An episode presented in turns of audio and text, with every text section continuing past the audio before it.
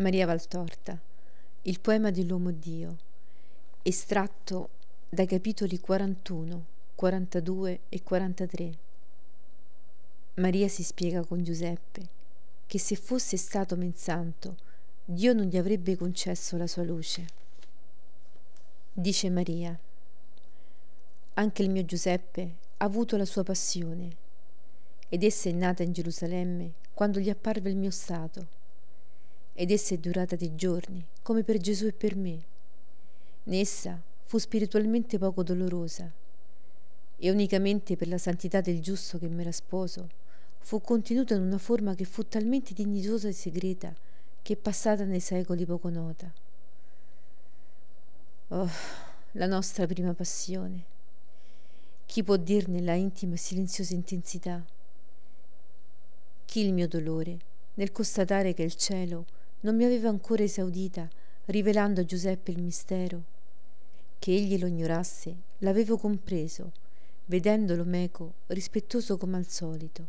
Se egli avesse saputo che portavo in me il verbo di Dio, egli avrebbe adorato quel verbo, chiuso nel mio seno, con atti di venerazione che sono dovuti a Dio, e che egli non avrebbe mancato di fare, come io non avrei ricusato di ricevere, non per me, ma per colui che era in me e che io portavo così come l'arca dell'alleanza portava il codice di pietra i vasi della manna. Chi può dire la mia battaglia contro lo scoramento che voleva soverchiarmi per persuadermi che avevo sperato invano nel Signore? Io credo che fu rabbia di Satana. Sentii il dubbio sorgermi alle spalle e allungare le sue branche gelide per imprigionarmi l'anima e fermarla nel suo orare il dubbio che è così pericoloso, letale allo spirito, letale perché è il primo agente della malattia mortale, che ha il nome di disperazione e al quale si deve reagire con ogni forza per non perire nell'anima e perdere Dio. Chi può dire con esatta verità il dolore di Giuseppe, i suoi pensieri, il turbamento dei suoi affetti? Come piccola barca presa in gran bufera, egli era in un vortice di opposte idee in una ridda di riflessioni, l'una più mordente e più penosa dell'altra. Era un uomo, in apparenza tradito dalla sua donna. Vedeva crollare insieme il suo buon nome e la stima del mondo. Per lei si sentiva già segnato a dito e compassionato dal paese. Vedeva il suo affetto e la sua stima in me cadere morti davanti all'evidenza di un fatto. La sua santità qui splende ancora più alta della mia ed io ne rendo questa testimonianza con affetto di sposa, perché voglio l'amiate il mio Giuseppe, questo saggio e prudente, questo paziente e buono, che non è separato dal mistero della redenzione, ma si bene e ad esso intimamente connesso, perché consumò il dolore per esso e se stesso per esso, salvandovi il Salvatore a costo del suo sacrificio e della sua santità. Fosse stato men santo, avrebbe agito umanamente, denunciandomi come adultera perché fossi lapidata e il figlio del mio peccato perisse con me. Fosse stato men santo, Dio non gli avrebbe concesso la sua luce per guida in tal cimento. Ma Giuseppe era santo, il suo spirito puro viveva in Dio, la carità era in lui accesa e forte, e per la carità vi salvò il Salvatore, tanto quanto non mi accusò gli anziani quanto quando, lasciando tutto con pronta obbedienza, salvò Gesù in Egitto. Brevi come numero, ma tremendi di intensità, i tre giorni della passione di Giuseppe e della mia, di questa mia prima passione, perché io comprendevo il suo soffrire, né potevo sollevarlo in alcun modo, per l'obbedienza al decreto di Dio, che mi aveva detto, taci. E quando giunti a Nazareth lo vidi andarsene dopo un lanconico saluto, curmo e come invecchiato in poco tempo, né venire a me alla sera come sempre usava. Vi dico, figli, che il mio cuore pianse con ben acuto duolo. Chiusa nella mia casa sola, nella casa dove tutto mi ricordava l'annuncio l'incarnazione, io ho dovuto restare allo sconforto, alle insinuazioni di Satana e sperare, sperare, e pregare, e perdonare, perdonare al sospetto di Giuseppe, al suo sommovimento di giusto sdegno. Figli, occorre sperare, pregare, perdonare per ottenerli che Dio intervenga in nostro favore. Vivete anche voi la vostra passione, meritata per le vostre colpe. Io vi insegno come superarla e mutarla in gioia. Sperate oltre misura, sprecate senza sfiducia, perdonate per essere perdonati. Il perdono di Dio sarà la pace che desiderate, o oh figli. Vedo Maria. Fila all'ombra di un foltissimo melo stracarico di frutta e sembrano tante guance di bambino nel loro roseo e tondo aspetto. Ma Maria non è per nulla rosea. Il bel colore che le avvivava le guance a Hebron le è scomparso. Il viso è di un pallore di avorio, in cui soltanto le labbra segnano una curva di pallido corallo. Sotto le palpebre calate stanno due ombre scure e i bordi dell'occhio sono gonfi come di chi ha pianto. Non vedo gli occhi perché ella sta col capo piuttosto chino, intenta al suo lavoro e più ancora al suo pensiero che le deve affliggere perché l'odo respirare come chi ha un dolore nel cuore. Dalla casa non viene nessun rumore, né dai luoghi vicini. Si sente solo il mormorio del filo d'acqua che scende in una vasca in fondo all'orto. Maria sobbalza per un picchio dato risolutamente all'uscio di casa. Posa con occhio effuso e si alza per andare ad aprire. Per quanto l'abito sia sciolto ed ampio, non riesce a nascondere completamente la rotondità del suo bacino. Si trova di fronte a Giuseppe, Maria impallidisce anche nelle labbra. Ora il suo viso pare un'ostia tanto esangue. Maria guarda con occhio che interroga mestamente. Giuseppe guarda con occhio che pare supplichi. Tacciano guardandosi. Poi Maria apre la bocca. A quest'ora, Giuseppe, hai bisogno di qualche cosa? Che vuoi dirmi? Vieni. Giuseppe entra e chiude la porta. Non parla ancora. Parla, Giuseppe. Che vuoi da me? Il tuo perdono. Giuseppe si curva come volesse inginocchiarsi, ma Maria, sempre così riservata nel toccarlo, lo afferra per le spalle risolutamente e glielo impedisce. Il colore va e viene dal volto di Maria, che ora è tutta rossa e ora di neve come prima. Il mio perdono. Non ho nulla da perdonarti, Giuseppe. Non devo che ringraziarti ancora per tutto quanto hai fatto qui dentro in mia assenza e per l'amore che mi porti. Giuseppe la guarda e vedo due goccioloni formarsi nel suo occhio profondo. Perdono, Maria. Ho diffidato di te, ora so. Sono indegno di avere tanto tesoro. Ho mancato di carità. Ti ho accusata nel mio cuore. Ti ho accusata senza giustizia perché non ti avevo chiesto la verità. Ho mancato verso la legge di Dio, non amandoti come mi sarei amato. No, non hai mancato. Sì, Maria, se fossi stato accusato di un tal delitto, mi sarei difeso. Tu, non concedevo a te di difenderti, perché stavo per prendere delle decisioni senza interrogarti. Anche solo un sospetto è offesa, Maria. Chi sospetta non conosce. Io non ti ho conosciuta come dovevo, ma per il dolore che ho patito tre giorni di supplizio. Perdonami, Maria.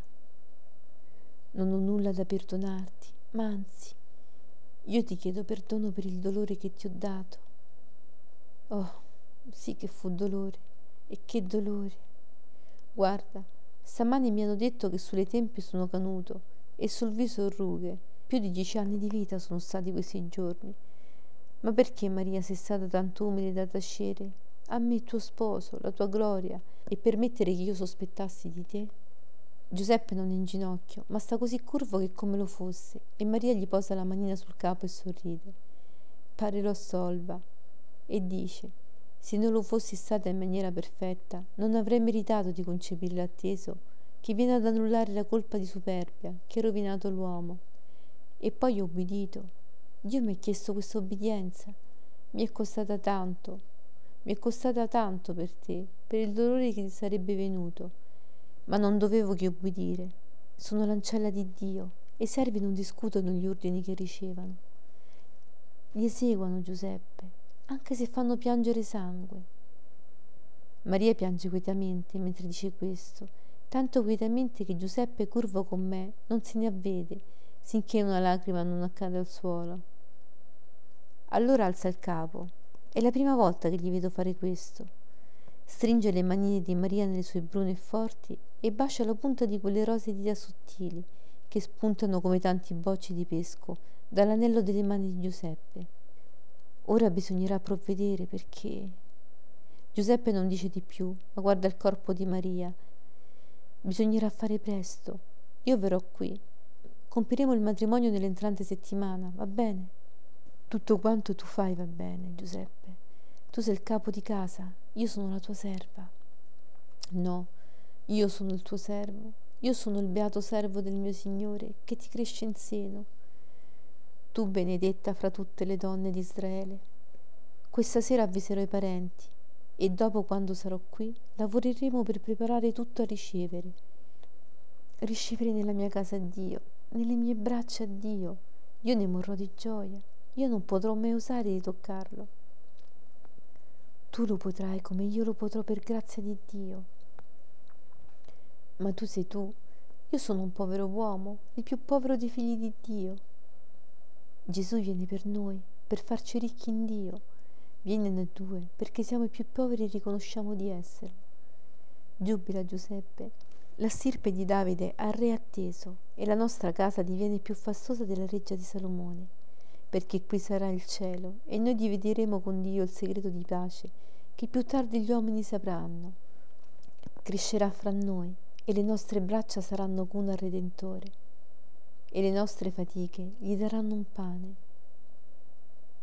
Oh Giuseppe, sentiremo la voce di Dio chiamarci padre e madre. Maria piange tutta di gioia, un pianto così felice. E Giuseppe, inginocchiato ora ai suoi piedi, piange col capo quasi nascosto nell'ampia veste di Maria. Dice Maria, nessuno interpreti in modo errato il mio pallore. Non era dato da paura umana. Umanamente mi sarei dovuta attendere la lapidazione, ma non temevo per questo. Soffrivo per il dolore di Giuseppe anche il pensiero che egli mi accusasse non mi turbava per me stessa. Soltanto mi spiaceva che egli potesse, insistendo nell'accusa, mancare alla carità e che un giusto mancasse, egli che non mancava mai, mi avrebbe dato dolore sommo. Se io non fossi stata umile sino al limite estremo, come ho detto a Giuseppe, non avrei meritato di portare in me colui che per cancellare la superbia nella razza annichiliva sé, Dio, alle umiliazioni d'essere uomo. Ti ho mostrato questa scena che nessun Vangelo riporta, perché voglio richiamare l'attenzione troppo sviata degli uomini sulle condizioni essenziali per piacere a Dio e ricevere la sua continua venuta in cuore. Fede. Giuseppe ha creduto ciecamente alle parole del Messo Celeste non chiedeva che di credere, perché era in lui convinzione sincera che Dio è buono e che a lui, che aveva sperato nel Signore, il Signore non avrebbe serbato il dolore di essere un tradito, un deluso, uno schernito dal suo prossimo. Non chiedeva che di credere in me, perché onesto come era, non poteva pensare che con dolore che altri non lo fosse. Egli viveva la legge e la legge diceva Ama il tuo prossimo come te stesso. Noi ci amiamo tanto che ci crediamo perfetti anche quando non lo siamo. Perché allora disamare il prossimo pensandolo imperfetto? Carità assoluta, carità che sa perdonare, che vuole perdonare, perdonare in anticipo, scusando in cuor proprio le mancavolezze del prossimo, perdonare al momento, concedendo tutte le attenuanti al colpevole umiltà assoluta come la carità. Sapere riconoscere che si è mancato anche con il semplice pensiero e non avere l'orgoglio più nocivo ancora della colpa di non voler dire ho errato. Meno Dio, tutti errano. Chi è colui che può dire io non sbaglio mai? E l'ancor più difficile umiltà, quella che sa tacere le meraviglie di Dio in noi quando non necessario proclamarle, per dargliene lode, per non avvilire il prossimo, che non ha tali doni speciali da Dio. Se vuole, se vuole Dio disvela se stesso nel suo servo. Elisabetta mi vide qual ero.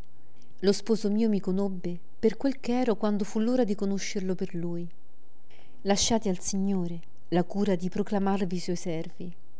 Egli ne ha un'amorosa fretta perché ogni creatura che assurga a particolare missione è una nuova gloria aggiunta all'infinita sua, perché testimonianza di quanto è l'uomo così come Dio lo voleva, una minore perfezione che rispecchia il suo odore. Rimanete nell'ombra e nel silenzio, o prediletti dalla grazia, per poter udire le uniche parole che sono di vita, per poter meritare di avere su di voi e in voi il sole che eterno splende. Luce beatissima che sei Dio, che sei la gioia dei tuoi servi, splendi su questi servi tuoi e ne esultino nella loro umiltà, lodando te, te solo, che sperdi i superbi, ma levi gli umili che ti amano gli splendori del tuo regno.